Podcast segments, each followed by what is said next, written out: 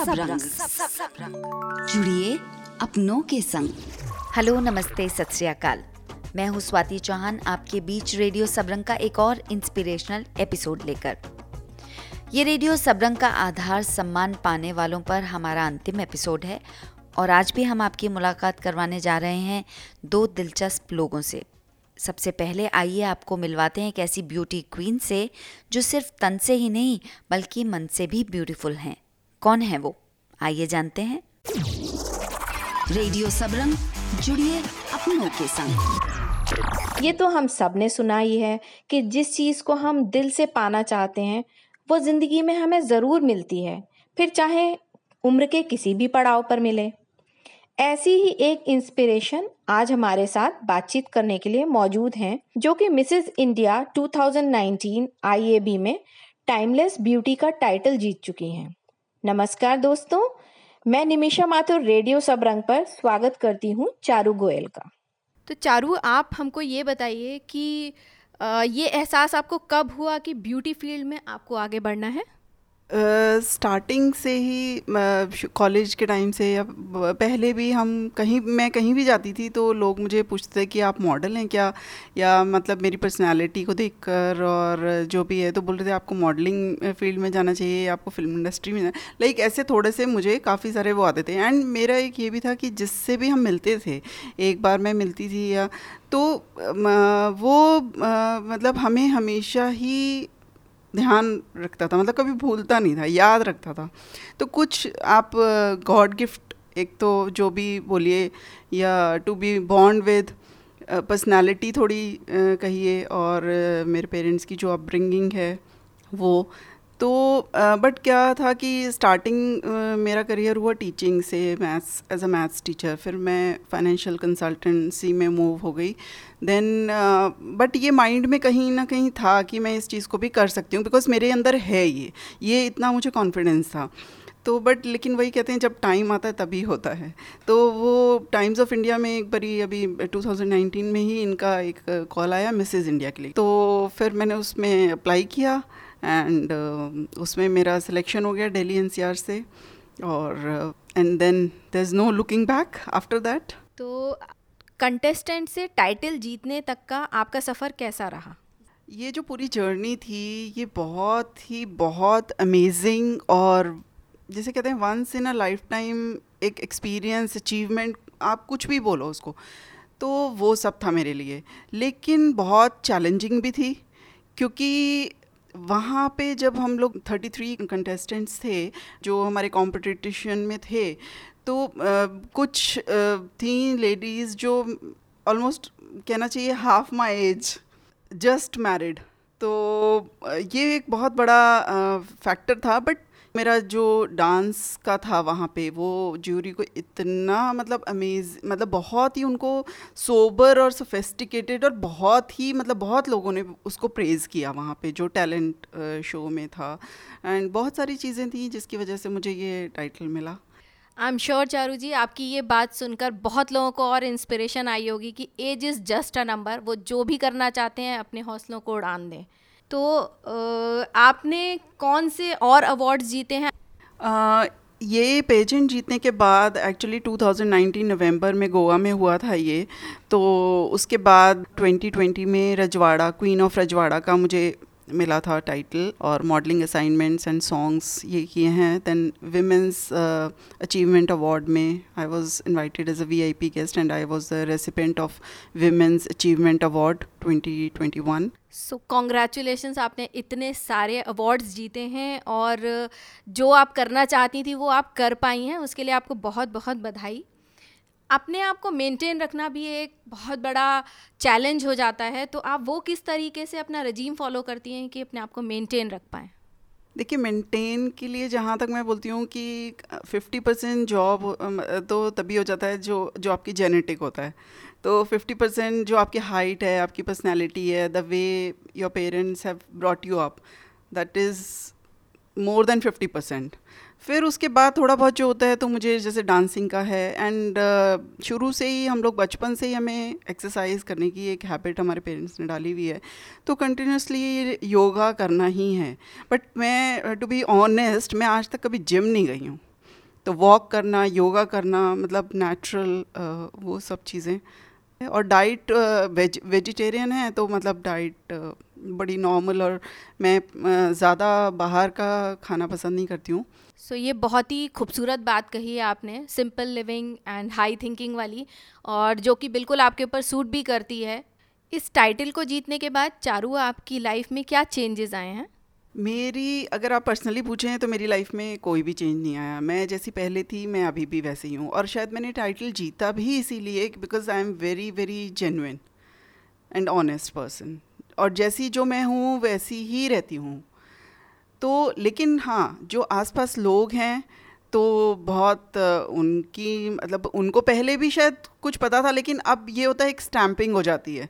तो people start appreciating you in that and वो आपको उस नज़रिए से देखने लग जाते हैं। I don't let that crown get into my head तो जैसे मैं थी पहले नॉर्मल वैसे ही हूँ अभी। जैसे अगर आप सोसाइटी में पूछें तो मेरी फ्रेंड्स वही बोलती हैं कि वो तुम्हारी पिक्चर्स और वो देख के लगता है, पता लगता है कि तुमने कुछ जीता था। बट तुम तो नॉर्मल ही हो, जैसे पहले हमारे साथ बात करती थी, वैसे ही करते हो, वैसे ही घूमते हो, वैसे ही रहते हो। So this is the way I am तो अब मैं एक आखिरी सवाल आपसे पूछना चाहूँगी। जो फीमेल्स ब्यूटी कॉन्टेस्ट में पार्टिसिपेट करना चाहती हैं, उनको आप क्या कहना चाहेंगी? क्या टिप्स देना चाहेंगी? देखिए टिप्स की जहाँ तक बात है, ये कोई वो चीज़ नहीं है जहाँ पे आप कुछ सीख के जा सकते हो, या आपको कोई फोर्स करे कि आप जाइए और आप जा सकते हो। ये वो ये वो एवेन्यू नहीं है। पहले तो आपके अंदर ही आपको पता होना चाहिए कि आपके अंदर ये सब चीज़ें हैं या नहीं हैं। मतलब आपके अंदर टैलेंट भी होना चाहिए, जिसे कहते हैं ना ब्यूटी विद ब्रेन्स तो ये आपको पहले तो खुद ही आपको श्योर्ड होना चाहिए कि आप इस चीज़ में जा सकते हो और इसको आगे ले जा सकते हो। देन कॉन्फिडेंस ऑब्वियसली होना चाहिए आपके अंदर। और फिर बाकी जो बेसिक ग्रूमिंग है, थोड़ी बहुत जैसे वॉक है मेकअप है, ये, वो सब तो हो जाता है। तो that is secondary but main thing is कि आपकी खुद की पर्सनैलिटी ऐसी होनी चाहिए हाइट या जो भी आपकी मेंटेन फिगर या अपियरेंस uh, तो नेचुरल सी बात है बट uh, ये सब चीज़ें जो हैं वो अगर आपके पास हैं देन आपके पास आपकी विल पावर है और अगर आप रियली कभी चाहते हैं मतलब आपका एक ड्रीम रहा है कि मुझे ऐसा करना है then definitely you can go with it Charu आपने बहुत ही खूबसूरत बात कही। Crown should be on the head not into the head तो इसी नोट पर मैं आपसे विदा लेती हूँ और आपके सारे फ्यूचर प्रोजेक्ट्स के लिए आपको बहुत बहुत शुभकामनाएँ। तो उम्मीद का दामन मत छोड़िए और अगर जज्बा है तो मंजिल मिल ही जाती है। और अब आइए मिलते हैं हमारी आज की दूसरी मेहमान से। ऐसी मेहमान जो किडनी से जुड़ी बीमारी से जूझने के बाद अब ऐसे ही लोगों की मदद भी कर रही हैं। उनका नाम है सीमा कौल। रेडियो सबरंग, जुड़िए अपनों के संग। ज़िंदगी खेलती है उसी के साथ, जो खिलाड़ी बेहतरीन होता है। दर्द सबके एक से हैं, मगर हौसले अलग अलग हैं। कोई हताश होकर बिखर जाता है तो कोई संघर्ष करके निखर जाता है। नमस्कार, मैं हूँ सुमित्रा रौथान, और आज एक ऐसी ही महिला की हौसले की कहानी आपको सुनाने आई हूँ। आज आपके साथ हैं सीमा कौल, जो एक सी वॉरियर हैं और ऐसे ही पेशेंट की इलाज और मेडिसिन में हेल्प करती हैं। सीमा जनरली हमने सुना है कि लोगों की किडनी फेल हो जाती हैं। क्या सी वही बीमारी है? आपको इस बीमारी का कब पता चला? जी सी ही वो बीमारी है जिसको कि हम किडनी फेल बोलते हैं।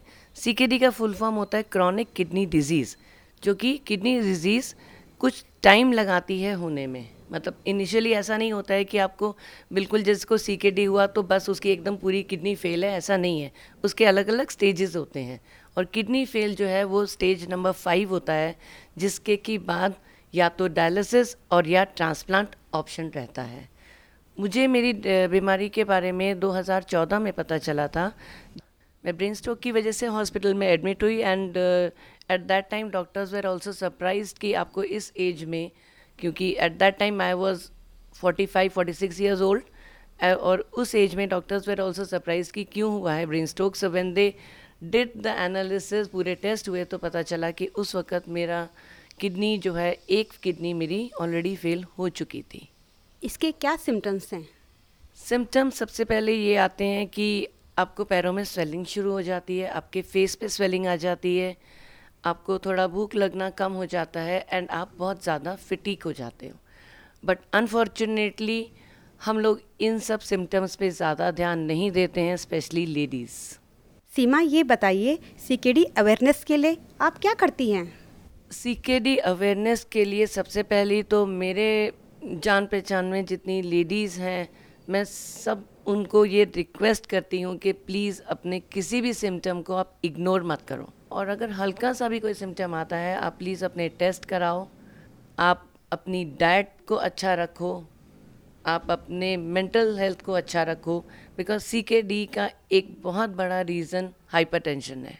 एंड अनफॉर्चुनेटली जिनको सी के डी है, उनके लिए हम हमेशा कोई ना कोई सेमिनार्स ऑर्गेनाइज करते रहते हैं, ताकि उनको आगे फर्दर हेल्प कर, मिलती रहे कि वो इंडिया के जिस कोने में है, उनको वहाँ पर बेस्ट हॉस्पिटल्स कौन से हैं, उनके लिए बेस्ट नेफ्रोलॉजिस्ट कौन से हैं, उनको मेडिसिन कहाँ से मिलेंगी एंड मोर ओवर ट्रांसप्लांट के बाद हमारी लाइफ कैसे रहेगी, ये एक बहुत बड़ा क्वेश्चन होता है हर सी पेशेंट के दिमाग में, जिसने भी ट्रांसप्लांट नहीं कराया होता। जब आप इस दौर से गुजर रही थी तो आपका कैसा एक्सपीरियंस रहा? उस समय आपको क्या महसूस हुआ? मेरा जो सी का जर्नी था 2014 से शुरू हुआ था और 2018 में जाके मैंने अपना ट्रांसप्लांट करा लिया था। जो पहले के चार साल थे, वो बहुत ही टफ थे। उसमें हमको खाने पीने की बहुत लिमिटेशन होती है। हम कुछ भी खट्टा नहीं खा सकते। सबसे बड़ी बात पानी की बहुत लिमिटेशन होती है। आपको पूरे दिन में एक लीटर पानी पीना होता है। तो वो बहुत टफ लाइफ थी। उसके बाद मेरे छः महीने तक डायलिसिस भी हुआ है। बट जब 2018 में जब मेरा ट्रांसप्लांट हो गया छः महीने टफ हैं।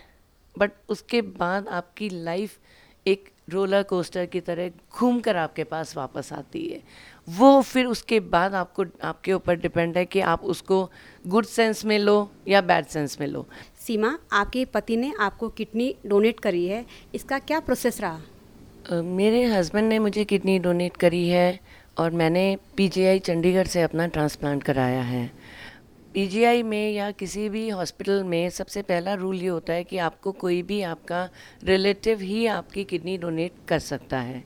कोई अननोन पर्सन आपको एक लिविंग डोनर जो है वो आपको कोई भी अननोन पर्सन आपकी किडनी डोनेट अपनी नहीं कर सकता है। उस केस में सबसे पहले मेरे हस्बैंड के टेस्ट हुए। जब डॉक्टर्स ये देखते हैं कि डोनर फिट है, तभी वो किडनी लेते हैं। तो मेरे हस्बैंड के सारे टेस्ट हुए, मुझसे ज़्यादा उस वक्त मेरे हस्बैंड के टेस्ट हुए थे। एंड मेरा और मेरे हस्बैंड का ब्लड ग्रुप डिफरेंट है। तो अनदर मिसकॉन्सेप्शन ये रहा है कि सेम ब्लड ग्रुप होना चाहिए, तभी किडनी डोनेट होगी तो ऐसा नहीं है। मैं एक उसका लाइव एग्जांपल हूँ, मेरा ए पॉजिटिव है, मेरा हस्बैंड बी पॉजिटिव सो उसका एक प्रोसेस होता है, वो प्रोसेस के बाद डॉक्टर्स किडनी चेंज कर देते हैं। इम्प्लांट कर देते हैं। एंड सबसे बेस्ट किडनी जो मानी जाती है कि एक डोनर जो दे सकता है और जो रिसिपेंट है, उसके लिए जो बेस्ट सूटेबल है वो जो आपके सेम जीन्स वाले हों। लाइक like आपके ब्रदर सिस्टर्स आपके पेरेंट्स अगर वो किडनी डोनेट करते हैं तो वो बेस्ट मैच होता है। बट ऐसा नहीं है कि अगर कोई ब्लड में रिलेशन में नहीं है तो वो अगर कोई डोनेट करेगा तो वो कोई फॉल्स है, ऐसा नहीं है। किडनी डोनेट करने के बाद आपके हस्बैंड को क्या कोई प्रॉब्लम नहीं आई? फॉर्चुनेटली नहीं। उनको कोई इशू नहीं आया। बट मैं बिल्कुल फॉल्स स्टेटमेंट भी नहीं दूँगी। आई वुड से दैट कि डेफिनेटली हेल्थ में थोड़ा सा फ़र्क पड़ता है। वो जितना स्ट्रांगली पहले, वो खुद कहते हैं कि वो थोड़ा जल्दी अब थक जाते हैं। बिकॉज़ आपके पास एक ही किडनी है। Now you are left with one kidney हालाँकि ऐसा भी है कुछ लोग by birth with a single kidney होते हैं और उनको लाइफ लॉन्ग पता भी नहीं चलता है कि वो सिंगल किडनी लेकर पैदा हुए हैं। तो ऐसा भी है बट ओवरऑल मेजर ऐसा कुछ भी इशू नहीं रहता है।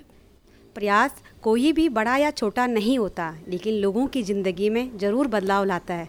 आपसे प्रेरणा लेके समाज में लोग मदद के लिए आगे आए। रेडियो सबरंग की यही कोशिश है। सीमा, रेडियो सबरंग पे बात करने का आपका बहुत बहुत धन्यवाद। धन्यवाद आप लोगों का बहुत बहुत धन्यवाद। उम्मीद है आपको भी ये बातचीत पसंद आई होगी। आपका जो भी फीडबैक है हमें ज़रूर बताएँ। Feedback at radio Sabrang dot in पर। इसके साथ ही आप हमसे जुड़े रहिए यूट्यूब फेसबुक और हमारी website radio Sabrang dot in पर भी। फ़िलहाल स्वाति चौहान को दीजिए इजाज़त। नमस्कार। आप सुन रहे थे रेडियो सबरंग जुड़िए अपनों के संग।